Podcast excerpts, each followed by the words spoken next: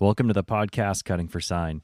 I'm Ron Cecil, a men's life coach and writer, together with my co host, best friend, and artist, Daniel Penner Klein. Throughout our lives and as friends over the past decade, we've asked how do we find the clues and puzzle pieces that align us with our higher potential?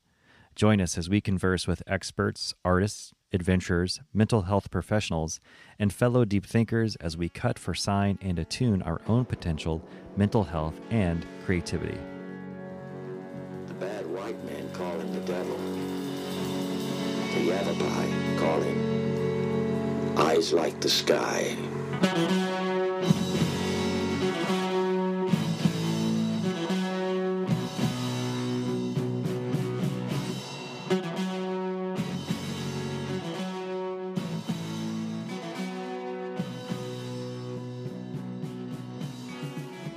Hey, welcome to Cutting for Sign. Daniel, you're in a new place which is up leveled quite a bit, man.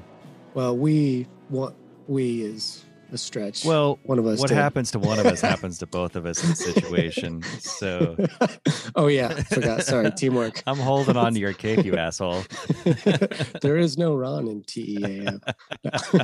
um, yeah, I get to look like a professional uh, and actually be a professional. You know what? It's like seriously. This goes to one of my my like theories about life is and you and i were recently talking about this where if you if you work on the substance and and the like uh the integrity of something you're doing mm. the outside w- can follow right you can do it the opposite yeah. too right where you just build the thing and then the inside comes but i i do feel like you and i have kind of done the first version of that where we're just like you know, working the craft and mm-hmm. repping it out and building, putting the pieces in place. And then, you know, and then the world throws you a bone every once in a while and you get to, you get to level up. So dude, it's interesting that you, you uh, say it like that. I think that's a little bit what's, what our guest that's coming on in a few minutes has experienced, where he spent huh. years working out his craft and trying really hard. You know, he's in an industry that is, um, you know very popular and it's it's out there all the time and and the guy was grinding and he seemed to be yeah. doing it the right way though like doing the inner work really trying to keep his integrity in the process and yeah. and then as he said the uh, algorithm gods smiled upon him and maybe that's maybe that's what we're experiencing too right now like the av gods are smiling upon us and helping us out. the divine algorithm gods. Yeah. You know uh that's a good point you know um you know for listeners this par- portion of what ron and i do is called the draw. Cutting for sign is a uh, old tracking term that means just seeing signs uh, that whatever you're tracking leaves and then following it would be cutting it. And um, you know the draw would be kind of using a an archery um, an archery preparatory thing that you would do uh, once you got the thing in sights. And today we got Steve Lutsk in the sights, and um, you know, so we just use this portion to talk a little bit about what you know we're interested in and what might um, you know what might be valuable to uh, us and to you know listeners and to Steve. And I think that you know you and I were chatting a little earlier that uh, that grind and then the you know he he did something with his name the name of his business that kind of caused you know one Some or two that, things yeah. all came together yeah. to to create something but also the earlier part of his journey uh, we had a brief conversation with him a week or so ago and and um, you know it sounds like he kind of went went through something which is something we're always curious about the value you know his was around drugs and alcohol and so yeah i'm curious about that. What do you what do you think? Yeah i'm i'm very curious about that his past experience. The other thing i was noticing with his story too is is you both have a history of of uh, training as a drug and mm. physical training as a drug and excessive training and i'm curious about that seeing what's coming up for both of you around that. That's a great point. What a great point. Yeah. A nice connection. Yeah, yeah. i that's i would love to talk about that and um you know because I think instead of and you know drugs and alcohol get demonized yeah. because they're easily abused yeah. substances yeah. right yeah but really and obvi- this is obvious to most people these days which is something i think is great the the the vehicle of addiction the thing you're addicted to god that can be anything right like almost anything yeah 100% And I and I in this time of our history where we heroize, uh, maybe that's not the right word, but where we, you know, that, yeah, I think you, we get it, something like that. Uh, athletes in particular, and especially folks who came out of a, a like they lost a lot of weight or they weren't they were weak and now they're strong, those kinds of transformations. And I don't know his his exactly, but in society we see that, and then and then they start training every day. You know, maybe that we call that the Goggins Goggins phenomenon now, where someone goes from one one position to another, but then they're in it to a point that maybe it's not beneficial anymore. And there's a, then there's a lot of controversy of like, well, is it good or not a good? Yeah. Uh, but for you and I, man, as a couple of guys in our early 40s, we're realizing like everything has to be tempered. Otherwise, we're just gonna injure the shit out of ourselves, hurt ourselves, burn out. One of those things, and I think that's probably true for most humans. we need we need some temperance, and we need to uh, have some modifications of the things that we want to go whole yeah. hog in. Yeah, uh, that's a good point. I mean, right, balance, harmony, um, congruency. Yeah. Uh, you know, all of these. Things. I'm much more interested in not interested. I, personally, that's what works to sustain yeah. me in my life and mental health. Like the difference between physical and mental is has become very fucky you know? Very very like well, i don't i can't really tell. Yeah. Um and and if i take care of one of those things um it feeds the other and if i neglect some aspect of one you know what i mean? Yeah. you, you experience this too. I you know it's actually you and me ron. This is something i've noticed that you've inspired and kind of mm. led me uh to make more uh, to take more seriously and to lean on more and to value more, which yeah. is it's time now to. We've done a lot of. I've done a lot of talking. I think over the years, and you know, to some extent, walking. Oh, I thought you were just talking about right now. okay, all right, fair. um, uh, but I it's time for me. The stakes feel higher. It's like Steve Maxwell, one of our other guests, said he's a another fitness trainer, mm-hmm. um, and he said one time we were talking about uh, diet, and then he mentioned cheat days for people, mm-hmm. and he mm-hmm. goes, he goes, I used to do a cheat day, and he just I don't do it anymore, mm-hmm. and we were mm-hmm. saying why, and he goes, is it's not worth it, you know. The, the effect is different than the effect used to be 10 years ago and it, it just yeah. it's not worth it anymore yeah oh it looks like steve is here let's welcome him in Steve Lutzk, you are a fitness coach and creator of the Dad Bod Solution. You were once depressed, self medicating, and dependent on excessive use of drugs and alcohol. After years of failing health programs, trying diets, and working out excessively, you began a lengthy period of research, which led you to the creation of your own program. One that, despite a busy schedule and your own genetics, transformed you into someone living at their physical peak performance. Steve, you believe investing in solutions, leaving one's comfort zone, unleashing the inner warrior, and living to the fullest. Steve Lutz, welcome to Cutting for Sign. Hey, thanks so much for having me. I'm excited to be here today. Yeah, good yeah. to see you, man. Good to see you too. Um, one of the things that I loved about your story is that you had kind of a problem of excess in your past, and it carried over not only from maybe, you know, a, a, thing that a lot of us had done, and I don't know if you know this about me. Maybe we talked about it before, but I I had to let go of alcohol in my life about nine years ago, and yeah. have had some run-ins with drugs, soft drugs, the easy ones. Um, I never got into the hard ones because I had a heart murmur as a kid, and even though the stimulants looked cool to me, I was always afraid like that one time, like that one day I'd touch it, like my heart would just be like, I'm out. That's no joke. I, I did a stimulant relatively recently and my heart, I, I just the next day I was like, I, I don't know the number, but this took beats off of my the end of my end of my life. Like yeah, well you know that I felt that.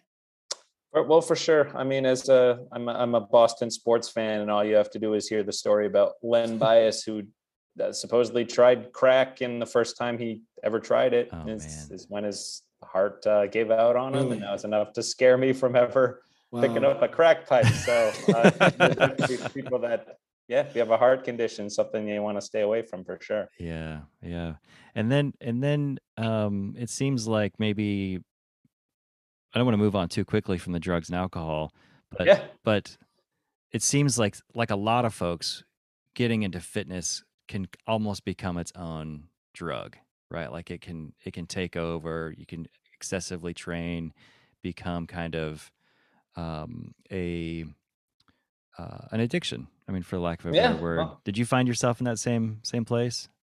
Uh, never to the point where it was it was unhealthy. Never uh, at the level of DJ Tanner in that episode of Full House where she collapses on I'm the treadmill. So excited! first Full House reference on sixty four. Oh no, that was yeah. Oh, yeah. first. That's most of my references come from eighties and nineties TV. Oh, so. I hope you're hope you're ready for that. No, um, I mean they're definitely good things to be for lack of a better term, addicted to, and then they're bad things to be addicted to. And uh, I, I, used to kind of drink in excess, mm. and it, found it wasn't working for me uh, for a lot of reasons. So exercise and uh, proper eating has has definitely taken taken the place of that, and it's it's changed my life for the better for sure. Um, not to say that I never drink. I'll have a drink on occasion, but I don't drink nearly as much as uh, I used to. And a big reason for that is you get into your 30s, those those hangovers hit pretty damn hard, man. Yeah. It's not it's kind of a natural deterrent. That's the truth. So so Steve, if I could ask uh you know sometimes um we change the thing that we uh do um to potentially to excess, but it doesn't always have to be to excess, but maybe our I- issues uh, some of the underlying issues of why we did those things in the first place. Te- you know, maybe they'll follow us into this new mm. thing we do or new realm and maybe they'll get a little bit better or they're less in charge of our, our of our mind while we do this little this new thing you know so things can kind of get better through time. I've noticed that like i am doing uh, hot yoga right now you know is Great. something that i'm more in that's checking a lot of boxes for me. And i noticed that you know it's easy to still do it too much or too hard or be abusive to my body through it or neglectful or not listen but i certainly am not doing that as much as i did when i was uh, doing a lot of martial arts or a lot of running or a lot of dance these are three other m- movement modalities or uh, things i got into do you do you notice um, that that that might be happening in any way in your life I, I don't know if that's something that you think a lot about or if that's that does that even make sense it, it makes sense and and here's the thing exercise as well kind of has a a, natural limiting factor. Here's the thing: when I exercise, I want to make it. I want I want myself to feel good. And mm. if you're working out 90 minutes a day, seven days a week, you're not going to feel good. You're you're overtraining. There's going to be um, you know, a point of diminished return. So I've done a pretty good job at at finding that balance. So instead of working out hard, seven days a week. Maybe I'll do something active seven days a week, but only three or four of those are are going to be hard. So there is kind of a, a natural uh, restrictor plate on it in, in my life, especially. Mm. Have you have you heard of a fitness trainer named Steve Maxwell? Uh, that name sounds familiar, but uh, you're gonna have to. Uh, he's more of a longevity. He's a fitness trainer, and then he he's Eh, he was primarily known for a long time for jujitsu, but I bring him up because he's also gotten into longevity. Um, and in part because he's excuse old. me. well, that, that I mean, there's people who are into longevity who are in their mid 30s, sure, and that's like yeah. their whole thing. Like Ben yeah. Greenfield. You know, have you heard Ben Greenfield? I know Ben Greenfield, and then there's that other guy that's um he got me into the True Niagen. Uh, it's, his name's oh. blanking me. He's hmm. uh, the the famous longevity guy. I read about him in Tony. Oh, interesting. Good book. Hmm. Huh, I Think of his I, name in a second. But yeah, Steve. Yeah, Maxwell, Steve Maxwell is kind of a sure. Ben Greenfield type of guy. Uh, well, no, that's not true. I've I asked uh, Steve because um, we've had we've had him on on this episode or this uh, podcast, and uh, taken some some uh, movement sessions with him. And I one day I asked him about Ben Greenfield, and it's a really interesting experience asking a person about one of their rivals, you know. Yeah. And um, and he was like, "Whew," did was not into Ben Greenfield's. Um, uh, he called him. What the hell was that word? It was the word that meant you are that you it's kind of like a snake oils snake oil salesperson. Sure. You know, everything is pseudoscience. Everything is um, do this flashy new thing and it'll do the thing. Um, it kind of sounds like sophist, but uh, it's something like that. But I, I bring up Steve Maxwell because, you know, he talks a lot about um, essentially at a place in his life of balance. And what I just heard from you around, you know, hard training days, Um, I was kind of curious because your uh, product is very specifically uh, geared toward you know men dropping a particular look, which which means a lot of weight. Uh, yep. The one of the first things that comes to my mind is that would potentially be like a really rigorous um, uh, program to put them through. And I'm curious if that program is something that it is very rigorous, and then there's a tapering off, and it's a little bit different and sustainable and mellows yeah. out. Um, and also, second part of the question would be, where are you in your own program, and and that sort of do you have you found a rhythm and a balance, and maybe a little bit of what that looks like? Yeah, sure. So to answer your question, yeah, a lot of guys will sign up for my program. My program is 16 weeks long and they're geared up. They think they're going to be training the hardest they've ever trained. And it turns out the hardest part when you're a busy guy, when mm. you're in your 30s, your 40s, or beyond, you have a lot of responsibilities. The toughest part is just scheduling, and not just scheduling uh, of the workouts, but also scheduling of of your meals and what yeah. time you're going to go to the grocery store or and what time you're going to do meal prep. So what they've found actually is that if you're trying to lose weight, um, and I, have been cr- kind of creating content around this, just to hammer in the point. If you're trying to lose weight, exercise is a, a terrible way to go about it. Uh, there's only a certain limit as to how much weight you're going to lose yeah. from exercise alone. And the big thing is going to be diet. So if, if guys sign up for my program thinking I'm going to give them these crazy, insane workouts where they're going to be lying on a pool of their own sweat and they're going to lose 30 pounds in, in 90 days just from exercise, the reality is that my program is more of a habit change program yeah, and, and trying to figure out how to incorporate healthy eating and a sustainable workout program into your life. And I face the same challenges. I own my own business. Yeah. Right now I'm a one man show. Uh, my business is growing. So I'm in, in the process of, of hiring people to take the load off my plate, but it's been an ongoing struggle. People assume that it's easy for me to, uh, to work out or to eat healthy because I'm a trainer, but I face the same types of challenges. Um, I have to plan out my schedule at the beginning of the week. I, I know what time I'm doing this podcast. I know what time I have to eat and prepare my meals mm. because of this podcast. For for example, I, yeah. I, I have to create content, so I I can't just go into my kitchen and, and take 30 minutes to cook a meal. I have to take a couple days out of the week to prepare my food ahead of time. I have to go on Sunday. I'd rather be watching football, but I'm at the grocery store grocery shopping because I know I'm not going to do it. And mm I guess my program is all about teaching guys how to manage their time so that mm. they can can fit all these things into their their busy lifestyle. Man, I uh, want to. My... Uh, I'm gonna, yeah, go I'm gonna stop you, dude. Uh, one, one of uh, the things that I've had a personal problem with a lot, and I've had my own health journey. I I had the dad bod problem myself. I'm 42 years old. I've got two kids. Been married for yeah. a long time, and um and I and a lot of what helped me lose 40 pounds and keep it off was um, all of those small habit changes that you just described um, and prioritizing our time and things like that. And yet, and yeah. yet, and yet, this is where I want to get to and kind of give you another question around this is uh, maybe it's my addictive personality. Maybe it's the part of my brain that says one is nice, but 10 is better. Um, yeah, of um, course. but that, man, I have a real history and the injuries to prove it of getting into something, whether I climb, I was a pretty avid rock climber for over 20 years. Uh, then I cool. got into training for marathons and, and then jujitsu.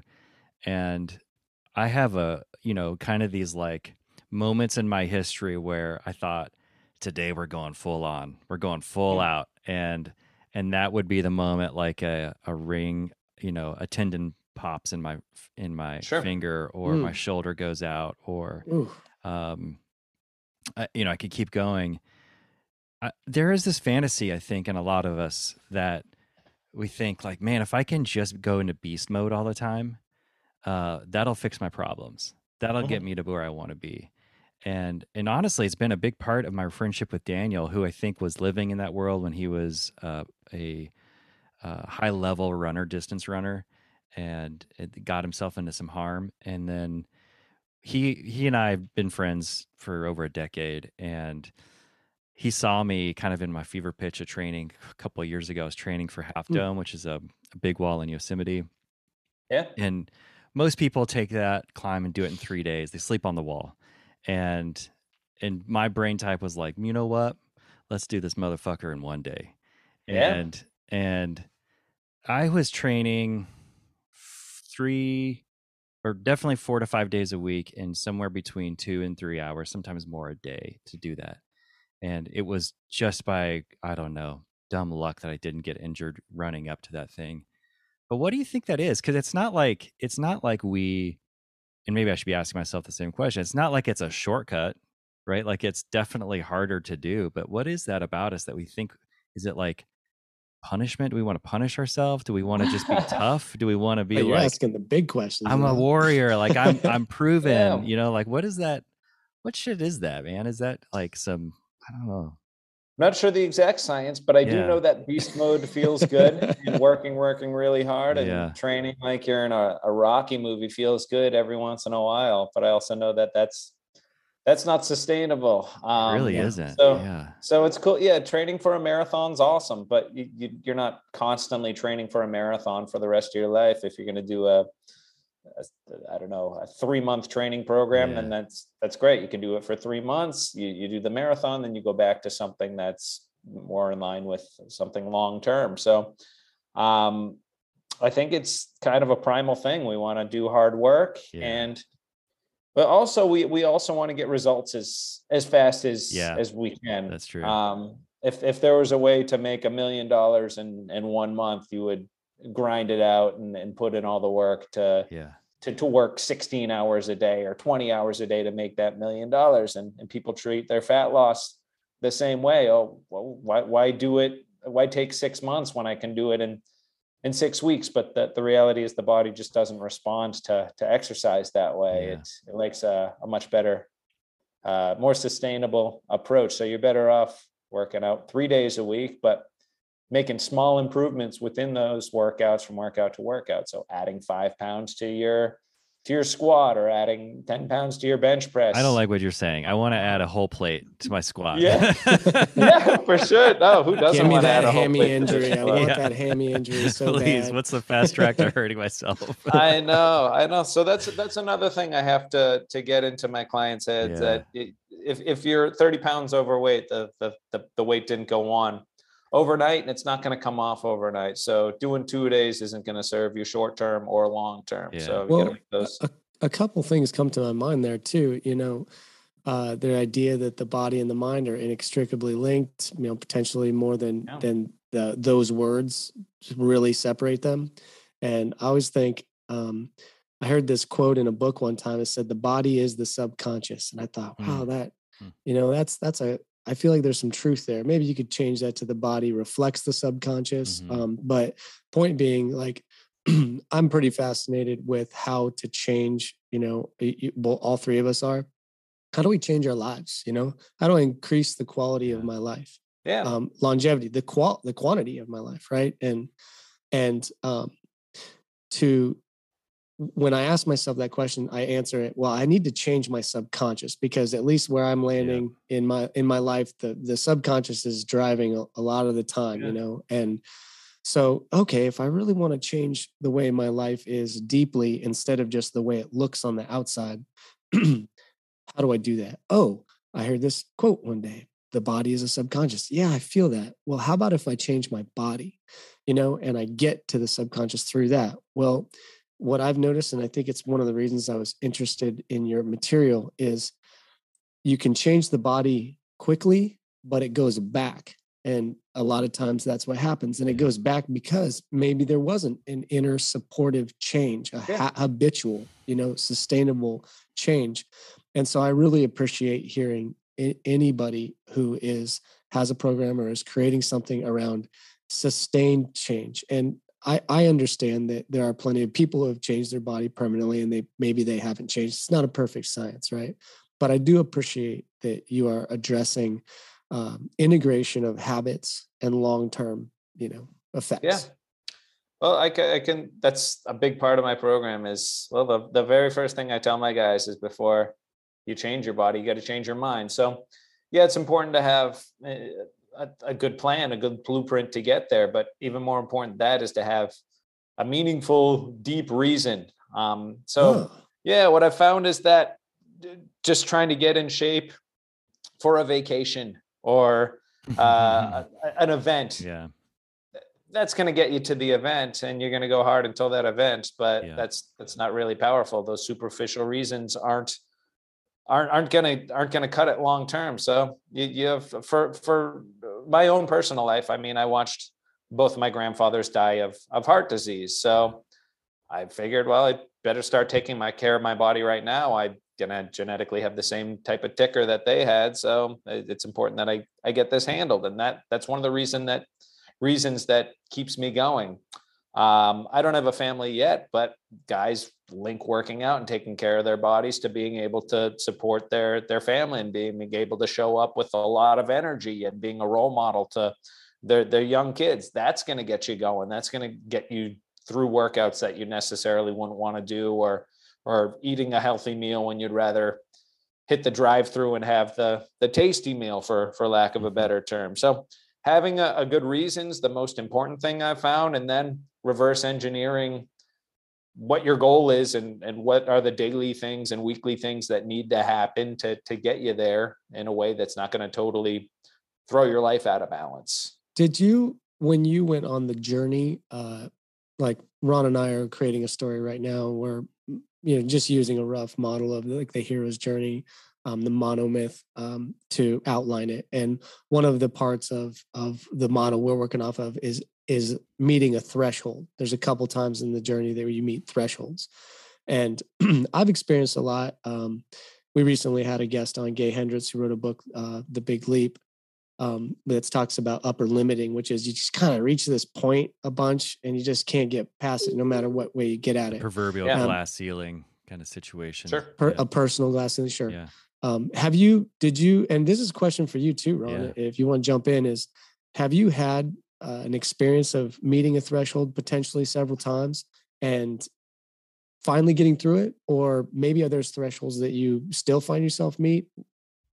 Yeah, for sure. Um, not necessarily in the in the workout space. I mean, well, when you're working out, there are genetic limits to to what you can accomplish. I understand I'm never going to have legs like like Ronnie Coleman, yet I still enjoy doing lunges and Bulgarian split squats and uh, I I have horrible calves, but I still enjoy doing calf raises and just trying to make them a little bit better. So that being said, I enjoy the process of working out. I understand that I'm pretty close to my genetic limits. Hmm. Um, and and that's fine. I, I, it's it's important that you you enjoy the process and and like the feelings that come with it. But that being said, I on the business side of things, I yeah, that's that's been an ongoing thing where I wanted to reach a certain income level and mm-hmm. didn't think I could. And then you finally get there. You get a coach that I'm a big believer in coaching. I've had yeah. half a dozen great coaches that have totally changed my life over the last decade or so. Mm so sometimes you need somebody to to help you through or the just the way you're thinking about that threshold is is what's keeping you back and you need some a new perspective on it or a new way to to go about it. So if it's training maybe you've been doing the totally wrong type of training. So that's what's what's holding you back and you yeah. need to um, you know instead of doing aqua aerobics you need to start doing weightlifting. I don't know if that's a great example but yeah. in business maybe um, you're handling the wrong part of your business and yeah. you need to outsource something to free up your time that's going to really mm. drive the needle forward. So, yeah. Yeah, I have experienced it. And I'd say the best way to go about reaching the breaking through those thresholds is to find somebody who has who has done that. So if you have a certain income level, find somebody who has reached that income level and find out what they're doing. If you see somebody who has the best legs in the world find out what they're doing and maybe they can help you with your leg training because what you're doing isn't isn't serving you. So yeah. find someone who's done it hire them pay them whatever find out what they're doing and, and then implement it into your own life. Yeah dude you couldn't have said it better man. I, I as i was thinking Seriously, about my own really glass ceilings and the breakthroughs that i've have have had um, the ones that have been the most frustrating and have had the least amount of traction or breakthrough in my life have been the ones that I thought I could do on my own. Hmm. And huh. and just tried to like like what? Uh, yeah. I mean, business would be a great example of just continuing to do the same thing I thought I needed to do on my own.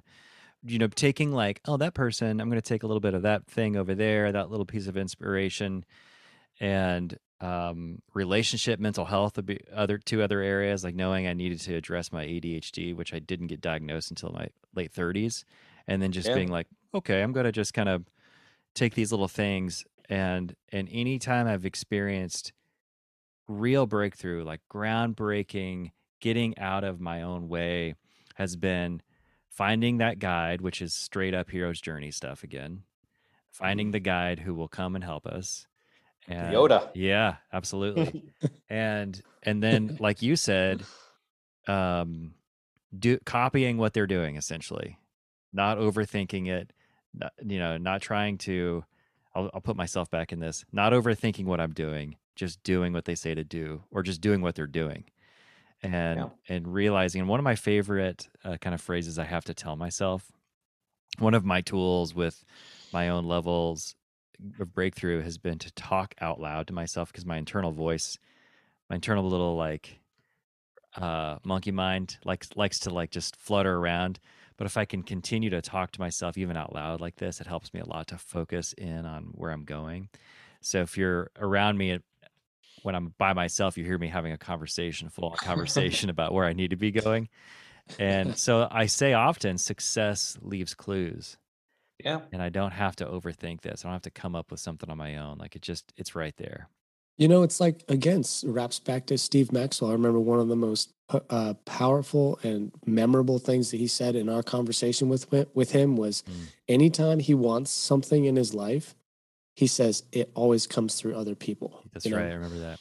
And obviously, again, that's an all or nothing statement. He probably said it a little bit more nuanced than that. But, um, you know, I think that, again, when we're trying to change our subconscious, and I know that's just kind of what the way I see it, you know, those are going to be blind spots. Like one of the best ways to see our subconscious is to have other people who have totally different eyes that have nothing to do with us to uh, observe us and maybe yeah. that's not your closest friends and family because yeah. they kind of do reflect the you that already exists you know like yeah. i love what you said steve about you know find someone who is doing the thing that you want to do or the way you would like to do it and having success and just go spend time around them in whatever way you can yeah. and let them make comments because that's your future that's something that you haven't been spending time around that you want to create starting to chip in and and and that i think is a threshold and a challenge right there because now we're getting into the nitty gritty of it a little bit because maybe your future and the people who live there are like they're like i don't want anything to do with you why would they want to spend time around a future that they're not trying to create right? So you have to like walk the walk and do do your best to um, connect with genuinely the people who can observe you and maybe point out some things that one that you should make some changes ways you should make some changes. Does eh, do you follow that ron? Like is do you buy that line so, of shit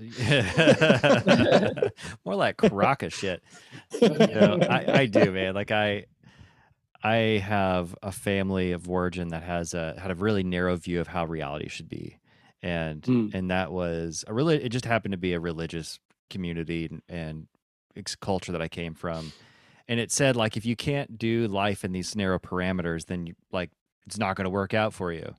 And I had to I had to exit that for me and get into a broader place. But you know, this worked for me with my own sobriety, and this worked for, has is working for me now, and and I've had a lot of success. When I've looked for the coaches and like you, Steve, I've hired you know, like hire the coaches some of them have worked out and others haven't right? Some of them uh some of them gave me uh a, you know over promised and under delivered sure. I'd say.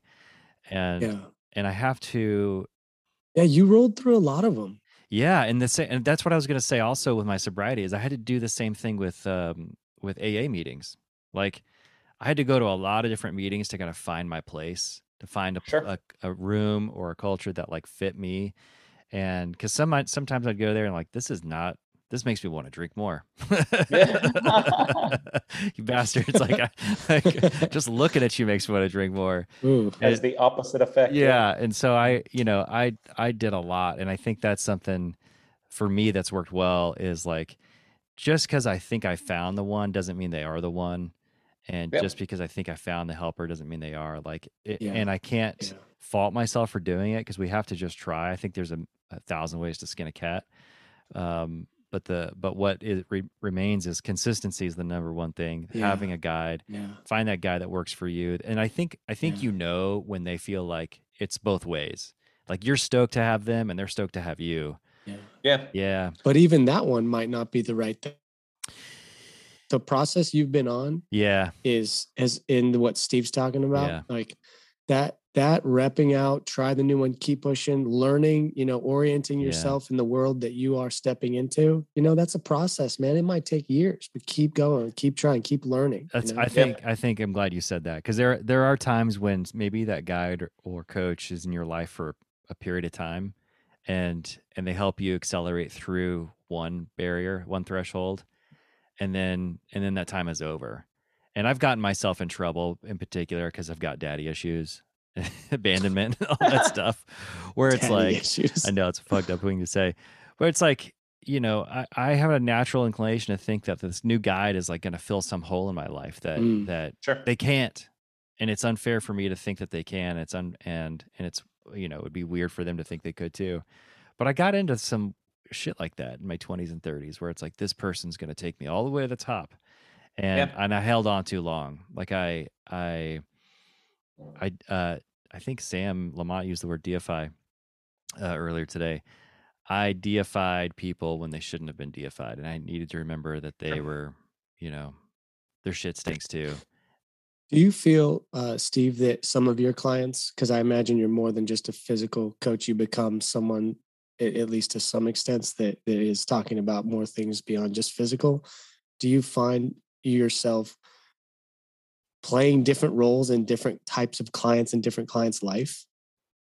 Uh, yeah, for sure. Um, the def they they don't expect the the mindset component when they first come in, and I at the end of the day, I'm just trying to give guys the best possible environment for them to succeed. Um, I tell them right off the bat that look at me like I give the analogy that I am a lighthouse. I'm not a tugboat. So I can show hmm. them the way. And by being Nice. a lighthouse, I can help good. many ships safely through the harbor. But I can't be a tugboat because what does a tugboat do? It attaches themselves to to one particular boat and has to literally drag them through. And while that tugboat is dragging the boat through, it, it can't do work for any of the other boats. So if you're expecting a tugboat, this isn't the the right program for you. But I will do my best to to guide you through, be a resource, show you exactly what to do. But at the end of the day, you have to be willing to to show up to your workouts. You could be Yeah. 3,000 miles away from me. I can't force you to work out.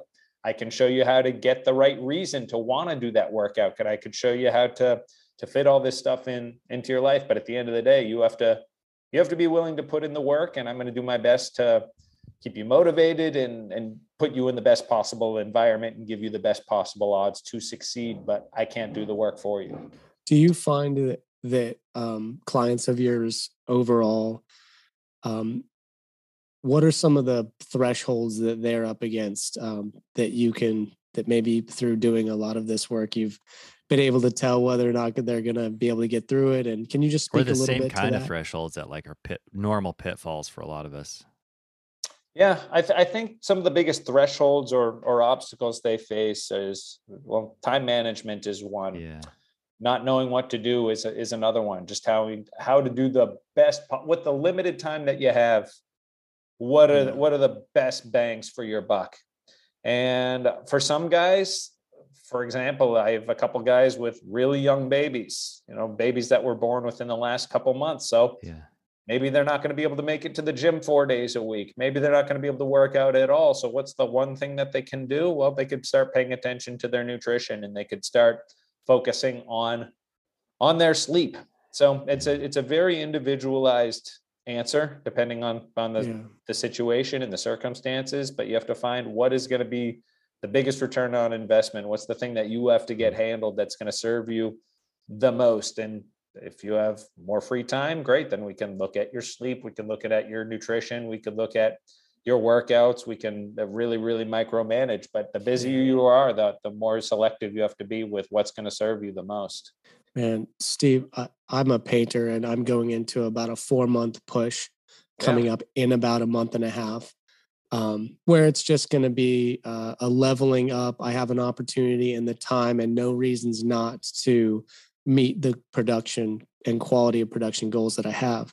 And the number one thing that I'm coming up with r- regarding what has tripped me up in the past has been essentially time management and we'll throw the word mm-hmm. because it's kind of inextricably linked procrastination yeah, yeah. um and i've had uh, ron and i we are list makers and we're learning how to make lists and get that dopamine hit uh, of of marking things off of lists and not have it be overwhelming have it be consistent and yeah. one of the, the, way it started for me uh my understanding of the sort of mental trap and um, uh, sabotage of procrastination is I would take all of the things that I had been putting off.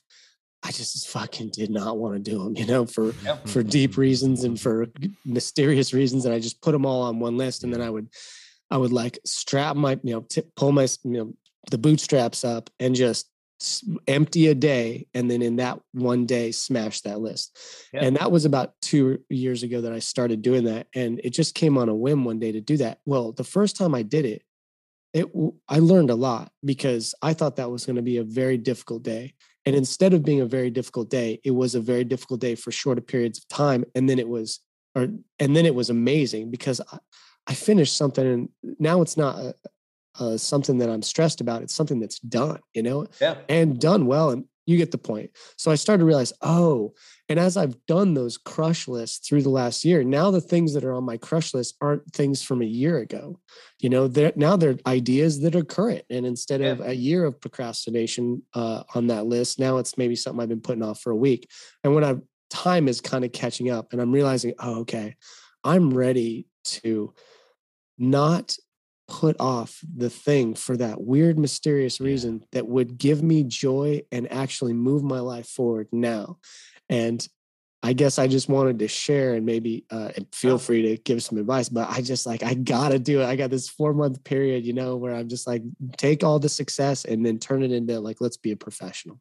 Yeah, I love that. Well, and and here's what I find is that when it comes to physical fitness or or anything in life, our bodies love staying exactly where we are. We love homo- yeah. homeostasis as much as yeah. we say we don't like it. Yeah. As long as much as we say we're uncomfortable, at the end of the day, we're comfortable. And changing that situation is going to require us to get uncomfortable, even if we know deep down that that that next stage, whether it be professionally or or physically or or mentally, it's going to be better for us. We're, we're still pretty damn comfortable, and and getting up off the couch to do push-ups is is uncomfortable you know get into the kitchen to prepare some you know chicken with veggies that's that's uncomfortable and and burger king is comfortable so yeah getting out of the comfort zone and and just being able to do the things that we don't want to do when we don't want to do them is, yeah. is yeah. that's if, if if I have kids someday that's going to be yeah. the, what I wish upon them if they have the ability totally. to do things that they don't want to do when they don't want to do them I think you can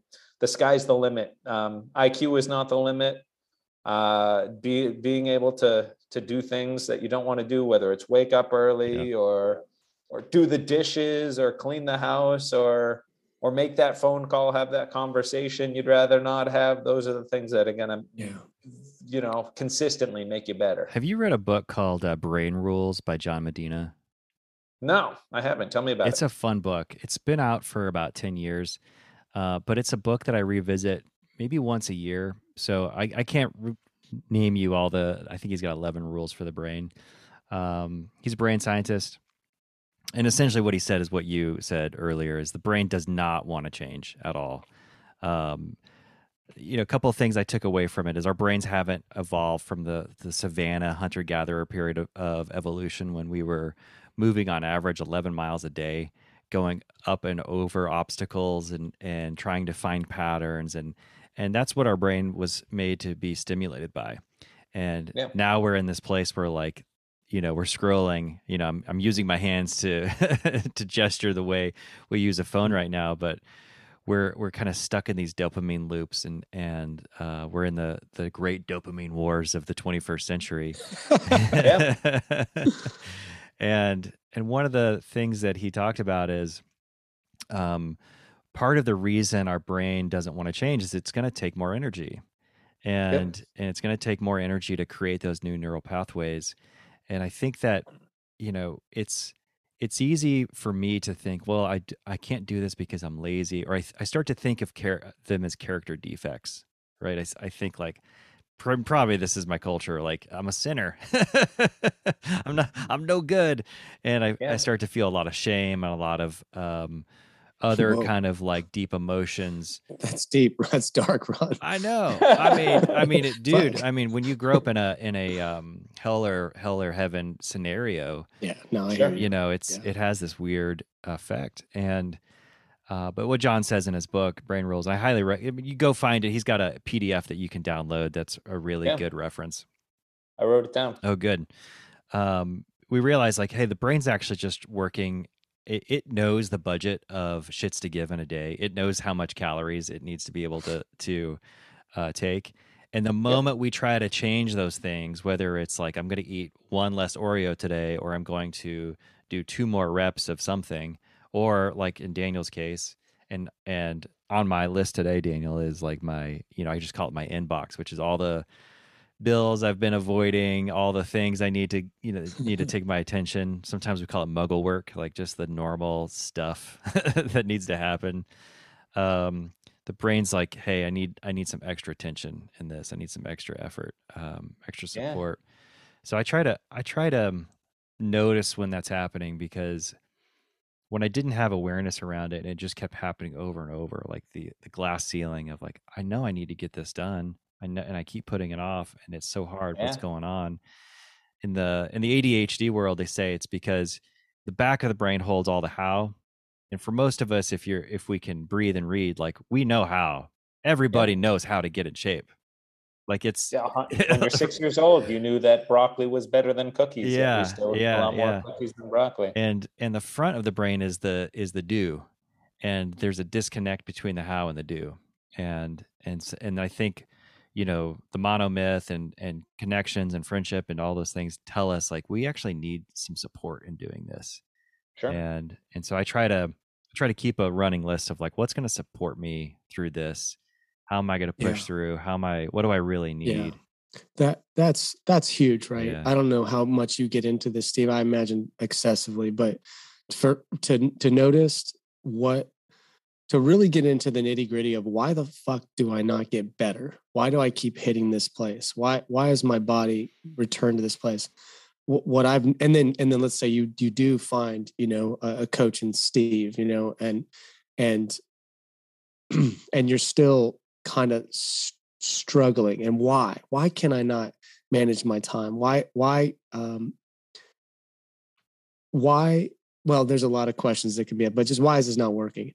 And one of the things that has been the most important for me is learning that, oh, there's a cumulative level of support from all of these seemingly small and potentially even even seemingly disparate aspects mm of my life that if i put if every time i get one of them kind of improved and supportive and it doesn't take a lot of brain power for this part of my life to run and run consistently now that's a little bit more brain power that i can put toward and bandwidth i can put toward you know this the, the just raw effort that it takes to make decisions of, of that are what you don't want to do.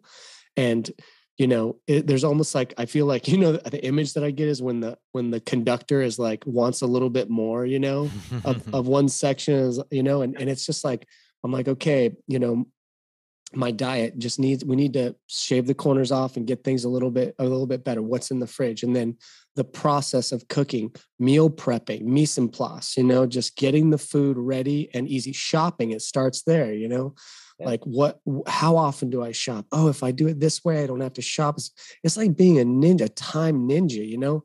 But then there's sleep schedule then there's um your the the clothes you wear you know? For me at least in in what i do there's my my stew there's my transportation you know? All of these things uh, are major as maybe not major but they're they're significant aspects of life that i get if i get supportive and working they just give me a supportive a, a, and all of that equals a starting place to begin to make decisions that are better you know? It's it, that's why i think it's such a process and and that why people in my opinion like just get on the path you know just just start improving one little aspect of your life after another experimenting having fun does do you get into that yeah, for sure. Well, I, I, don't know if this is the exact exact answer or the exact subject, but I'm a big fan of of measuring things, and I, I really feel uh-huh. like when you see those improvements of numbers, hmm. that yeah.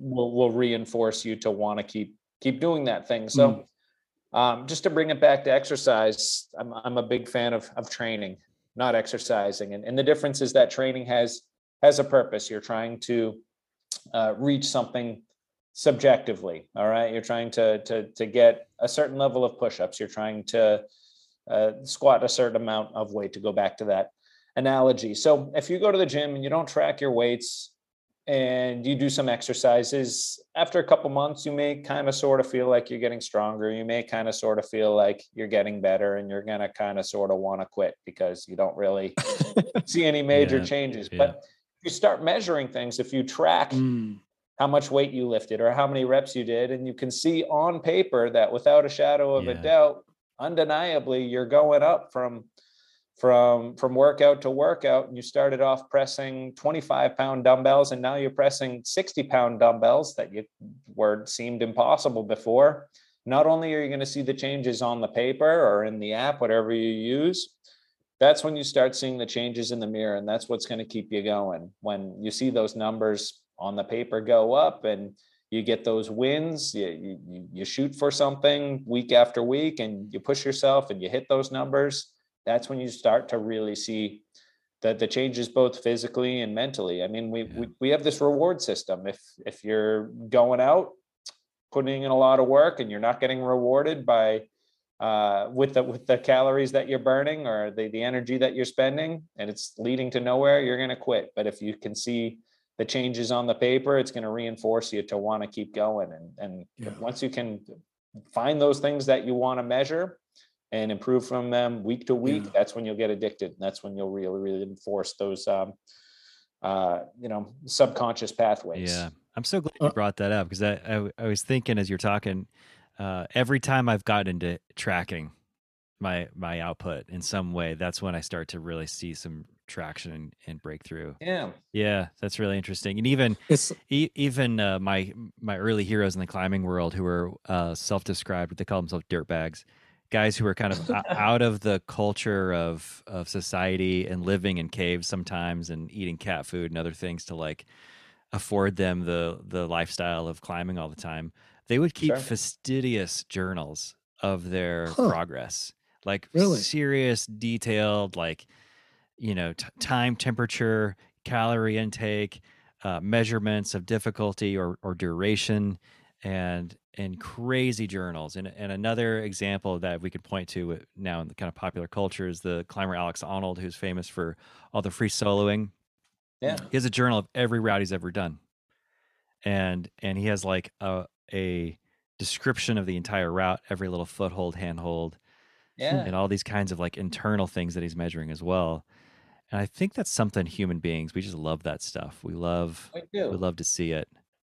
Yeah, I mean, you wouldn't want to watch a football game if they're not keeping score. You know, you oh, the whole stats stuff. part of that world's its own addiction, exactly. right? You yeah, you wouldn't be able to argue that Tom Brady is the greatest quarterback that ever lived if you didn't track his Super Bowls or his passing yards or yeah. or anything like that. So the more you can track with yourself, the the, the better it's going to be. So whether it's tracking your nutrition so that you can you know see changes in your body mm-hmm. fat percentage that yeah. you're also tracking or, or tracking stats within your workouts the more you can track the more you can improve and the more likely you're going to stick with it long term and, and reap the benefits and into the likewise in tracking you also notice if the numbers don't change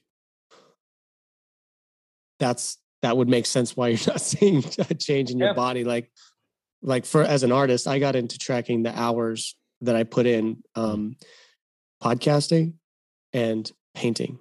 Cool. And uh, I just had goals, weekly goals to put in certain yeah. out a number of hours, and then I can go back at this stage about a year and a half and know every week how many hours I put in on those two things and every once in a while I'll go go back and and add up all of the stats and write them out and look at a year and how how how it's going. And you know, the idea is that through a few years, and I have a, a it took me a while to get that to where it doesn't take 30 minutes a day to do that. Like literally just I track about 25 habit habits.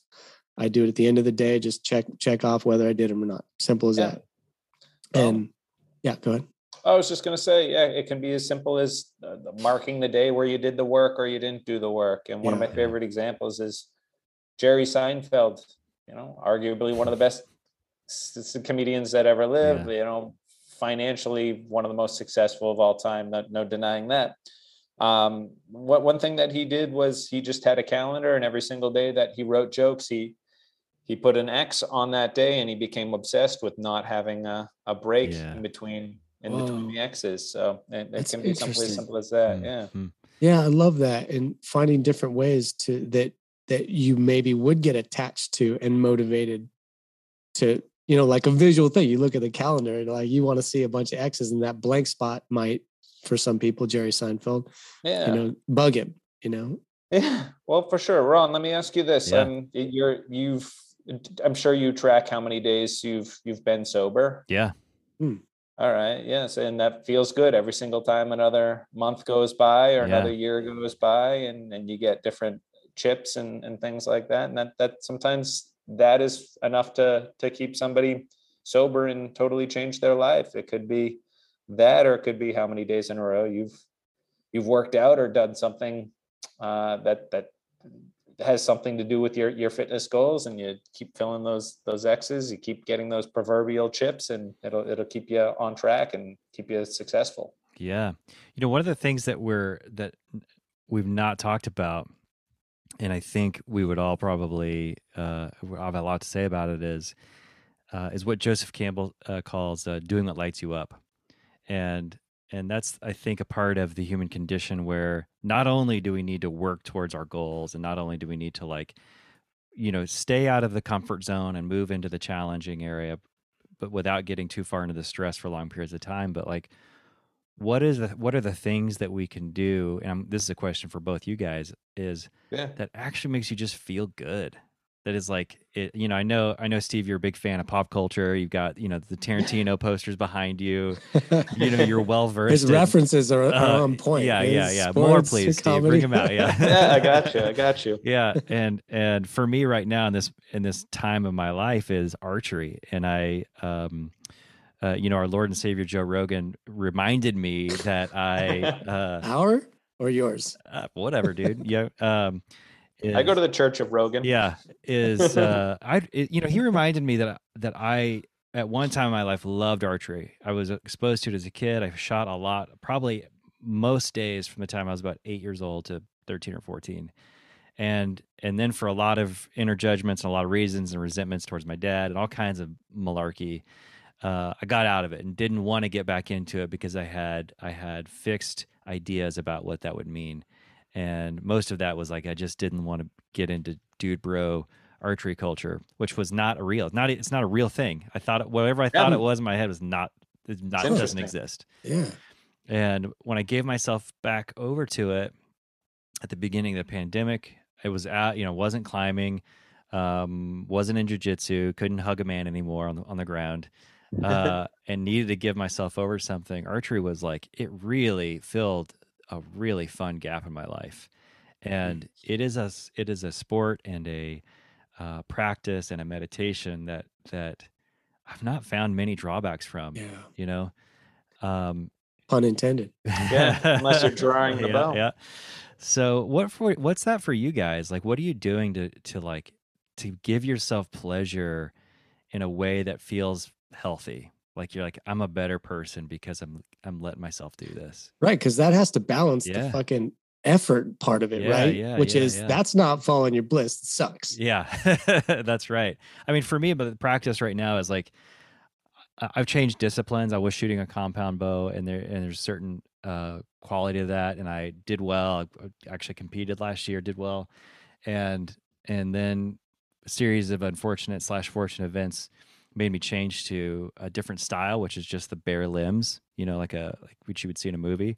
Um, and it's a way harder, way more difficult requires yeah. much more meditation. It's a trem- that's called a recurve, right? Yeah, there's a longbow and recurve, okay. and a, the style I choose recurve, which is the kind of the cool. it, it, looks more like an Olympic bow, um, uh, and it takes it requires a, a high, high, high, high level of concentration on my end. But once that arrow is released, man, if it gets anywhere close to where I'm trying to shoot, the dopamine button it just gets pressed big time, yeah. and and as a dad and as a business person, I want to get back to that in a little bit, Steve. Um, you know, I got to squeeze it in when I can. And so if I can, if I can get up to the archery range from my place a few times a week at around dusk and get an hour in, I feel like I'm doing really well. What's that for you guys? Yeah. Well, a um, couple things. Well, one, I'm a jujitsu guy as well. Yeah. I've been doing jujitsu for like eight years. I love it it's pretty easy for me to get to jujitsu just because I like doing it. Yeah. And the reward is, you know, it's when when you get a stripe on your belt or you, yeah. you get a new belt every couple of years. That's the best feeling in in the world. So lately, and it's going to sound ridiculous, my my struggle that I have to remind myself, you know, you're going to feel good if you do this.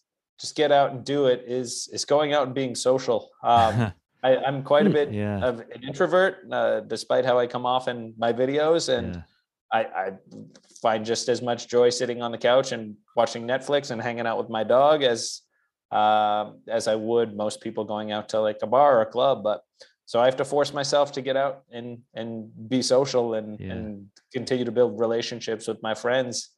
Uh, that always makes me feel good, and it's a type of thing where you know staying inside is is comfortable, but then having to go out in LA, find a parking spot, sit in traffic. Mm-hmm uh, those are the things that that that that creep into your head and tell you to just stay in, just chill. You deserve it. You go to bed mm. early, wake up the next day feeling good. But whenever I do go out, I, I always feel good, and yeah. it's one of those things you have to remind yourself how good you're going to feel after the fact and, and know that yeah. it's going to make you better. So get out and do it. And I, I always do feel good. So it's weird. It's like, oh, yeah. life, life is so tough. You have to force yourself to go right. hang out with friends. But yeah, it's, it's a weird thing for me. So it's a, it's a real thing, you know, yeah. it's a real thing that, it's, uh, I really think there's some interesting nuance to this discussion, you know, these, these ideas of follow your bliss, you know, um, that that seems like a, a, that's one aspect to the to the situation of changing one's life uh, i think these days.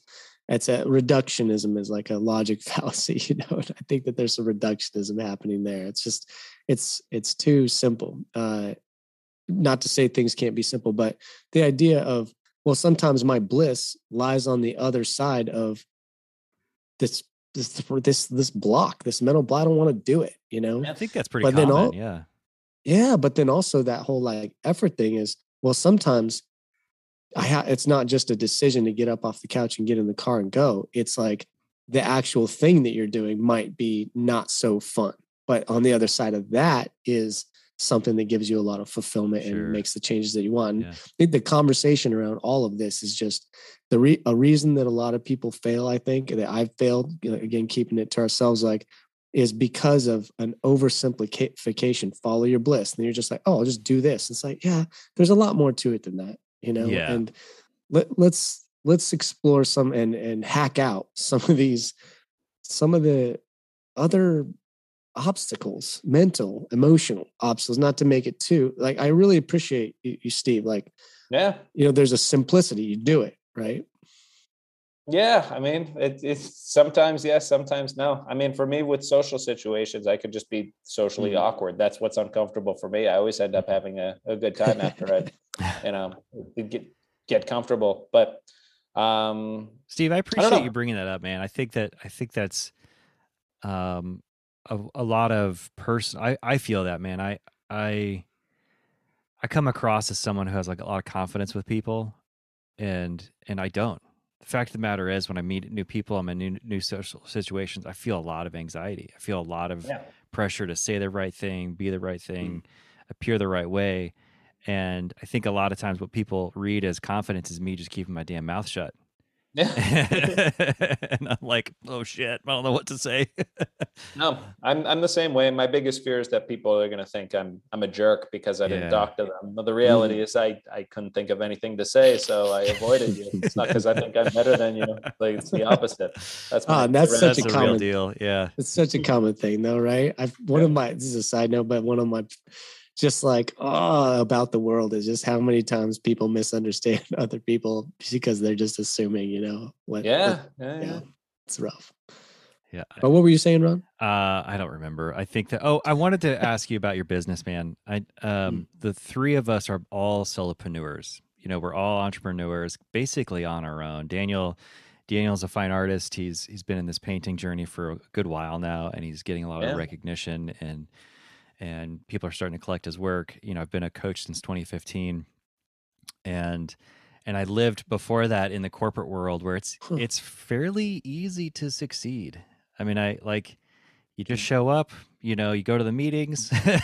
yeah, it, it's not that hard. Uh, and the and my and I'm married to a person who is a for real entrepreneur. And what I mean by that is like she is so incapable of working for anybody else that she's been uh, like basically fired like every time she's tried. But her, her dad is the same way. Her dad is like a real entrepreneur who like breathes, eats, and sleeps what it's all coming out, right? His it's almost like he is the product, but it's it's metamorph it's you know manifest as something else. And and I've had to I had a lot of personal judgments against the business world. Uh, I felt like most people that I knew who were successful were assholes and and we're we're only in it for the money. Just all kinds of judgments like that.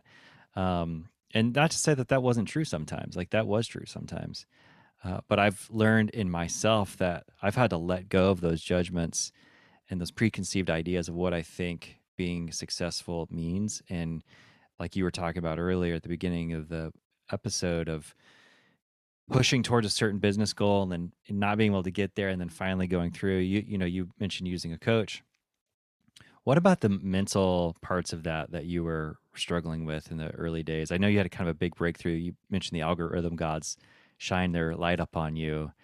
Was yeah. was there also any part of that same thing maybe it feels like the part of you that doesn't want to go out was also in that business world like kind of uh, afraid to shine yeah so th- th- this is how my business was before. So um, i discovered online coaching in uh, i want to say 2015 i started dad bod solution in 2017 yeah. i wasn't able to do that full time until like the last year or so when yeah i got blessed by the algorithm gods but got lucky with the algorithm.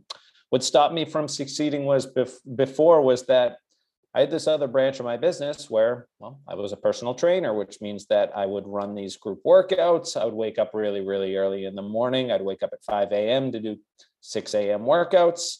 Uh, three days a week, I'd work from 6 a.m. My last workout was done at at 8 p.m. So I wasn't working geez, nonstop yeah. from 6 a.m. to 8 p.m., but I'd have like weird gaps in the middle yeah. of the day and and basically that was making me enough money to just be comfortable. I mean as comfortable as you can be in in la which is it's a very very expensive city. So that being said i was working these 14 15 hour days mm-hmm. and giving me just enough income to to get by and be comfortable. It wasn't forcing me to to uh, put more time and and do the things necessary to launch a whole whole other business so looking back, what I should have done was hmm. stop doing the uh, the in person training yeah. or just drastically reduced it and got uncomfortable and hmm. forced myself to bet on myself and say, all right, yeah, you don't have this guaranteed income because you're not running these boot camps or you're not uh, traveling around the city from person to person. But if you cut that in half and then force yourself to start making more content or or reaching out to people who are interacting with your content to mm. to sign them up as online clients then I'm, I'm, sure i could have could have done it but i never forced myself mm. to to give up that guaranteed income and i think that held me back for a long time yeah. and then you know i'm one of the guys that the pandemic actually positively affected me because yeah, I was same. I was forced to just you know sit in my apartment. What I'm going to do? Mm-hmm. All right, I'm going to start posting on Instagram every single day. I'm going to join TikTok and start making TikTok videos. And when I was forced to to stop working with people in person, I did the things that I should have been doing years before, and that's what finally led me to to success. So I think you, if you really want to succeed, you have to be willing to bet on yourself and and not take the guaranteed income and and and force yourself to to maybe work for free for a little while or or yeah. save up some money so that you have a little bit of a safety net. So, you know, hindsight's 2020 and I did have some some luck come my way, but I think if you want to succeed, if you don't want to be you know tied down to corporate America and working for yeah. someone that you don't want to work for and, and have a job that you don't want, you have to be willing to to do those those things that aren't guaranteed. You know, I don't know if this is going to be too just off the wall or something, but it reminds me of this story that uh, came from Greenlights, uh, Matthew McConaughey's book um, about everything we're talking about. Um, but he he was doing rom com after rom com after rom com, mm-hmm. right? Yeah, I heard this story. It's crazy. Yeah, this is cool, and and he was very successful, and he was married. Like he was living a good life. No one would have thought that anything of it. Like he's uh, at ten out of ten but the truth was, according to his book, that he didn't want to do those. They weren't fulfilling him as an artist. That's an old story. We hear that a lot. He was typecast. But I don't know. Me, I would think, yeah, you're typecast. But if you really wanted to, you could just do other movies that would be more fulfilling. But that wasn't the case. And so he made a decision uh, in his life to that he was not going to take another rom com. Hmm. And the next movie he would take was going to be one that would be fulfilling and um, and check all the boxes for him. And it was intense. Like he didn't, yeah. he just didn't get the offers. And meanwhile, like two years, yeah. Oh, right, really? exactly. I haven't heard the story. yeah. Oh yeah, and the last aspect to that, so he wasn't working, hmm. he wasn't getting new offers, but he was getting tons of offers for rom coms, and they kept jacking up the amount they were going to pay him to where it got ridiculous. I, I don't know his numbers, but it was like it was a lot more than he had ever made, and it got to the point where he was really like, he was like, "Fuck, man, maybe I should just do this one," and then he he just talked to his wife, you know, sat on it, and he said no. And then he sat again. And then what happened is he got Dallas Buyers Club and won an Oscar. Oh, and oh, then shit. he was, was, like, boop, totally different life. Was that before or after he did True Detectives? Before. It, it all started with, as I understand. Okay. Okay. Yeah. But what were you going to say, Steve? Yeah. I was just gonna say, yeah, he, that's the ultimate example of of betting on himself and knowing he had abilities that went beyond, I don't know, yeah. Maid in Manhattan or whatever rom coms he, yeah. he, was in. I don't even know if he was in that one, but that, yeah. I, but I understand. Yeah, he was in my eyes, he was rom com guy. He was in like seven of them, and all in the period of me being in in college from like 2001 yeah. to 2005. So good on him. It's it's worked out for him. Daniel, it reminds me of um, uh, something you and I come back to a lot is what's our values. Are we following our Good values? Call. And and it would be hard as hell to have millions of dollars waved in front of us with a little carrot, big ass golden carrot. to do that. And, oh, yeah, and that's hard to do. That's really hard to do. But to Steve's point earlier, like sometimes you got to like you know eat that shit a little bit in the sense that it's going to be painful and uncomfortable, and you're going to feel out let loose in space and work for free for a while or do do something that makes it feel hard, but really does lean into your values more than anything else. That you the way you truly want to be. Yeah. Yeah. Um, some of my biggest successes have come from from working for free, and it's yeah. it's a tough it's a tough pill to mm. swallow, but you just have mm. to have faith that it's going to work out. Like when I first started as a trainer, I trained people for like fifteen dollars a session, which is essentially Whoa. essentially free. Yeah, yeah. Um, uh, that doesn't get you very very far in LA, but I, I made a deal with my clients. I said, all right, I'm essentially going to train you for free, $15 a session. Yeah. But you have to tell all your friends about me. And they would post on Facebook. And before you knew it, I had a, you know, full, full clientele yeah. of, of, of awesome clients. So um, I, I think what, what that shows is that if you, well, it, it's, it goes back to, I think it was a, a Zig Ziglar quote, if you know who he is. Yeah. Um, he said if you if you give enough people what they want you'll get everything that mm. that you want. And that's kind of how I, I live my life. Uh, zig ziglar said it then there's another series of books. Uh, i forget who wrote them off the top of my head but it's called the go giver huh. essentially. The more you give out the, the the more you get in in return. So yeah. uh, that the more value you put out into the universe without getting woo woo or or anything like that that the more seems to to flow back to you. So that's what i try to do Beautiful.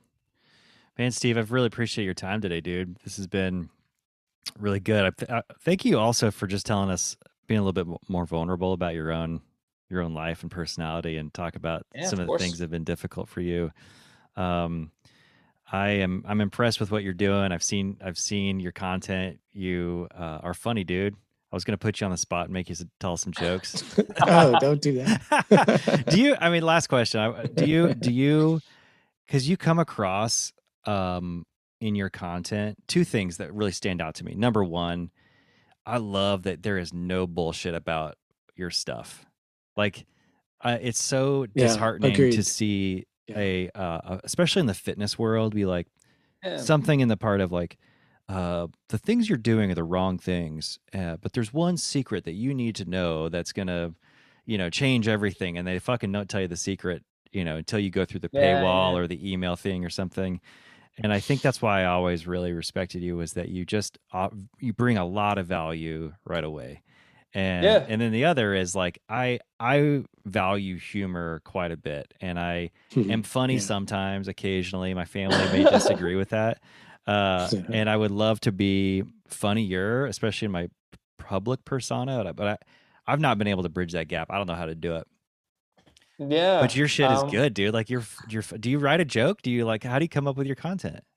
Thanks, man. That's that's in my genes. I was uh, I was class mm. clown in my high school. Nice. Uh, the introverted say, class clown. I yeah, no, yeah. it's funny. Like, well, I, I, was I was comfortable, uh, you know, giving teachers hell in high school and making my friends laugh.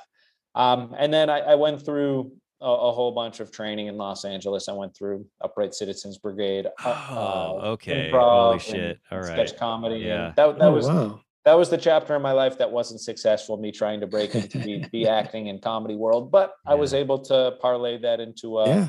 a, a, a, a form of fitness content that you guys are enjoying and and uh, I'm, I'm happy to to bring bring to you. So it's fresh yeah, man. I mean it really is fresh. Like there's plenty of there's plenty of cra- uh, whip crackers out there who are like get your shit together and and you're you stop being a lazy asshole. And and i don't know man. They're the way that you come across is like hey if you got 20 minutes and here's a joke and you know it's like i always feel really good watching your stuff. So it's a it's a light oh. out there, man. Appreciate that. Yeah, and to have that and just like closing closing uh ceremony here, you know, our comments to have that be supported by uh a not whip cracker, but you know that voice. You know, Ron and I talk about the inner table. You know, that of of the voices in our head, the aspects of our psyche. You know that that all need to be heard. You know, to make you know full decisions in life. That's just my opinion. Uh, but it seems like you have a strong uh, sense of I need to do this. I need to do that this uh, at this time, and to essentially crack the whip at times. But also, um, you're having you're delivering it with a, another voice in another part of your your your life. You know, um, from your past that is around performance. And I personally appreciate that. I think that that bringing bringing that inner you know, in my words, that inner part of yourself that wants to perform, that wants to, or that is outgoing in this one little way to, to get that into your life is an example of, of almost a shadow self that gets to be out in the world. And then it's actually supportive of your profession. You're you're pulling you're putting a lot of in my uh, observation a lot of pieces together. Um, and i don't know if that makes sense to you but um, Ron and I wax a little poetic. We wax a little metaphorical, kind of storytellers that has its own charm and, and value. But I think what we, you know, the Steve Lusk voice, uh, that part that you do do the thing at the right time. You know, that's kind of a voice that that I think Ron and I are listening to right now. It's one of the reasons we wanted to have you on. And um, you know, I just appreciate you know you showing that to us. It, it's personally motivating and, sure. and meaningful. Yeah. Thanks so much, Daniel. I appreciate that. Yeah, I'm just trying to be myself in these videos. I mean, like like you said, the information's out there. People people know what to do. You know that you should probably yeah. eat a little less and move a little bit more. Right. And I just yeah. want to deliver that message in as inspiring and entertaining a way as as possible, just by being myself and and telling it like it is. Cool. That's what I think you're gonna find, Ron. I think that you're like finding that. Do you feel that? I know this, I'm not to branch out in another conversation, but I, I've had that feeling about you, Ron. I feel like you're that humor, that storyteller, like getting that part of you with your is what you're doing right now. I think it's why you're having more success. Yeah. I yeah. If, I hope so. I mean, it feels like it feels like the real part of me is coming out a little yeah. bit more. Yeah. yeah. I've had a lot of barriers to letting people see the part of me that I want people to see. Yeah, a lot, a lot of fear around that for sure. And it's and it's in process, man. Yeah. Uh, Steve, where can people find you? Yeah, find me on Instagram. Find me on TikTok. Um, on Instagram, I'm dadbod under underscore Steve.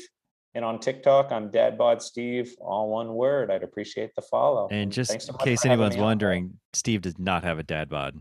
The opposite, the fucking opposite, opposite of a dad bod. so Thanks, well done, man. dude. All right, appreciate you, man. talk soon. Yeah. Ron, Daniel, thanks so much for having Absolutely. me, guys. Yeah, you bet. For sure. This right. awesome. Cool. Awesome. Cool. Thank Take you, care.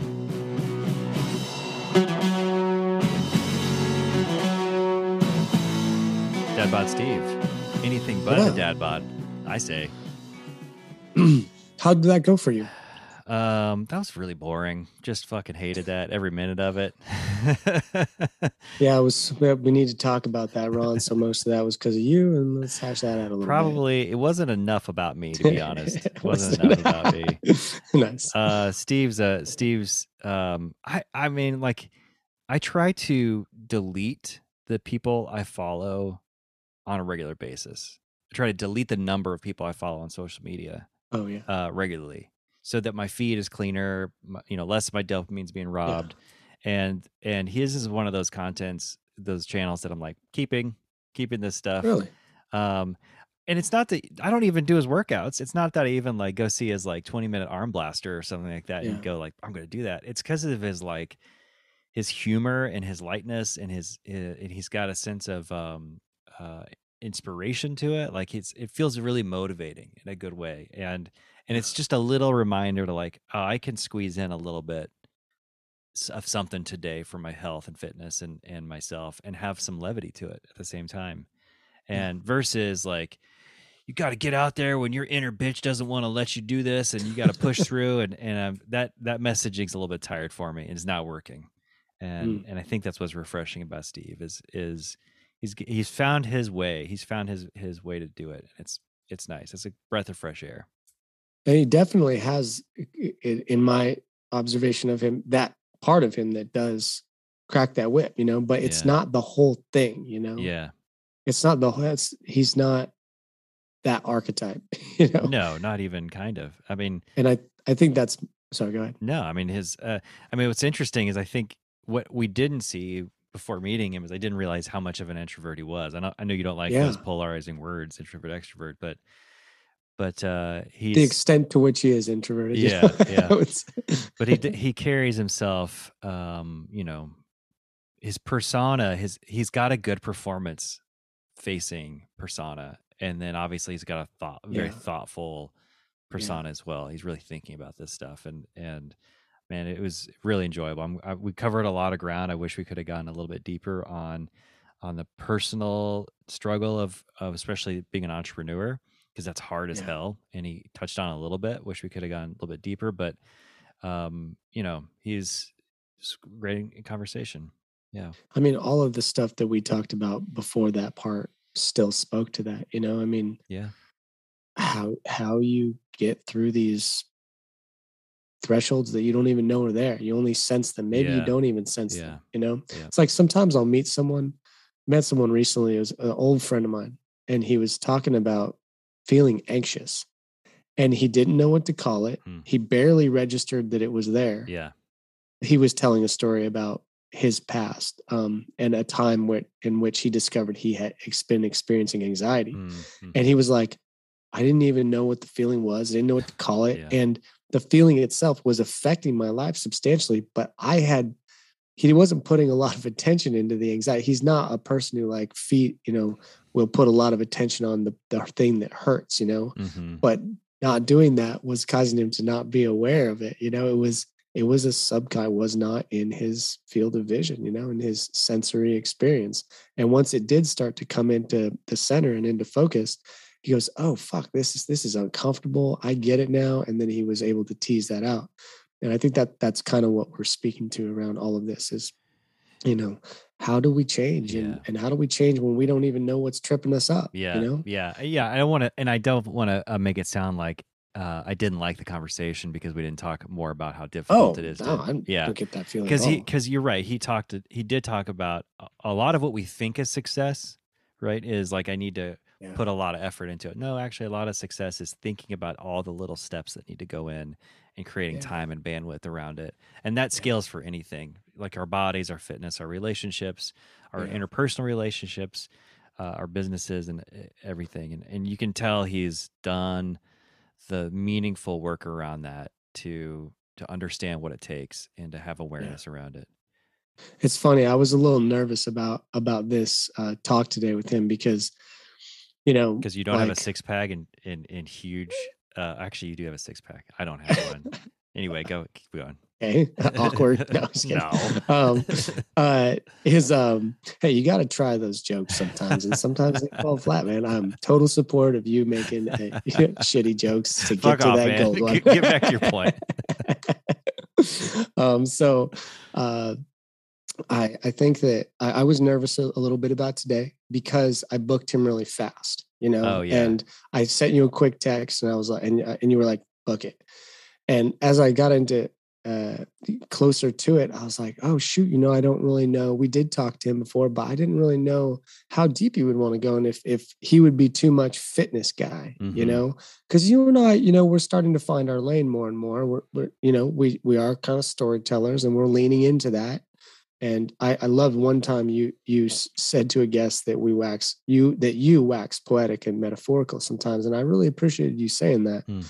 Because I was like, oh yeah, that is Ron's jam. You know, that's the way he's an artist and a writer and Hmm. a creator. Hmm. And you know, I'm I'm learning that you know as we lean into this more this part of the of the discussion is called the field dressing we're kind of looking back at the conversation and, and not just the conversation with the person but also how you and i converse and what, how it's meaningful and i really appreciate uh, learning how to be more ourselves Yeah. with a guest and not being taken more by where that guest might go naturally and inviting them along as we are often invited along with guests. But this one really felt like we we like invited steve to talk about a little bit more of the underlying um, aspects of what he does and clearly he thinks about it clearly he had articulation around it and i really i just want to say i enjoyed that conversation with you. I actually think it was um, one of the more valuable conversations for me personally because because of that i think that you and i individually and as in doing what we're doing we're trying to be more authentically us you know Yeah, especially when the world is trying to push us in another direction Yeah. you know and it's that no more mr nice guy stuff that that you've been you know speaking around a little bit and i just i think that that was a for me personally a successful conversation. I really enjoyed it I, I liked a lot of what he said, and I thought it, it got better as it went along. I don't know if mm-hmm. you feel any of those things too, but Yeah, hundred percent, man. Absolutely. And I, I mean,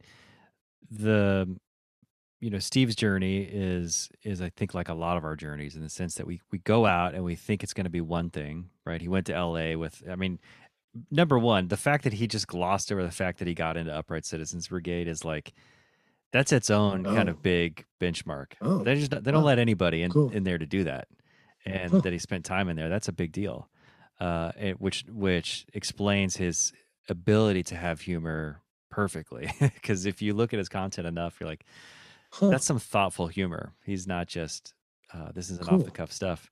Um, so we we start out thinking it's going to be one thing, and then we have to, we end up somewhere else, and then Yeah, and hopefully if we're integrated, like I'm trying to every day with with letting go of my people pleasing, codependency, nice guy shit, Yeah. and into more of who I am, allowing my humor to come out, practicing my jokes on people who Heck don't appreciate my shit. do it, do it, do it. I've got tons of lack of appreciation for you. All you need.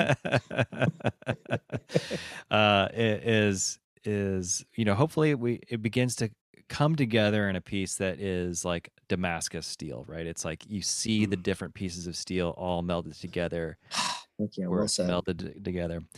All right, guys, that's it. This is a great episode. Appreciate it. Appreciate you, Daniel. Definitely. Appreciate you, Steve. Thanks, and Ron. today's episode was produced in part by our new friend Sam Lamont at Square One Studios in San Anselmo, California. We hope to be doing some more fun stuff with you. Yeah, definitely. Thank you, Sam. I, I I was a little confused as to whether or not we could actually ask you a question. To uh, uh, I was searching for a word one time, but um, this was awesome, and thanks for the space. You guys are more than welcome. and he just showed us up because his voice is like, oh, it's too much. Ten times better than ah, you're ours, too but... sexy, Sam. yeah, awesome. Adios. All right, thanks, Ron.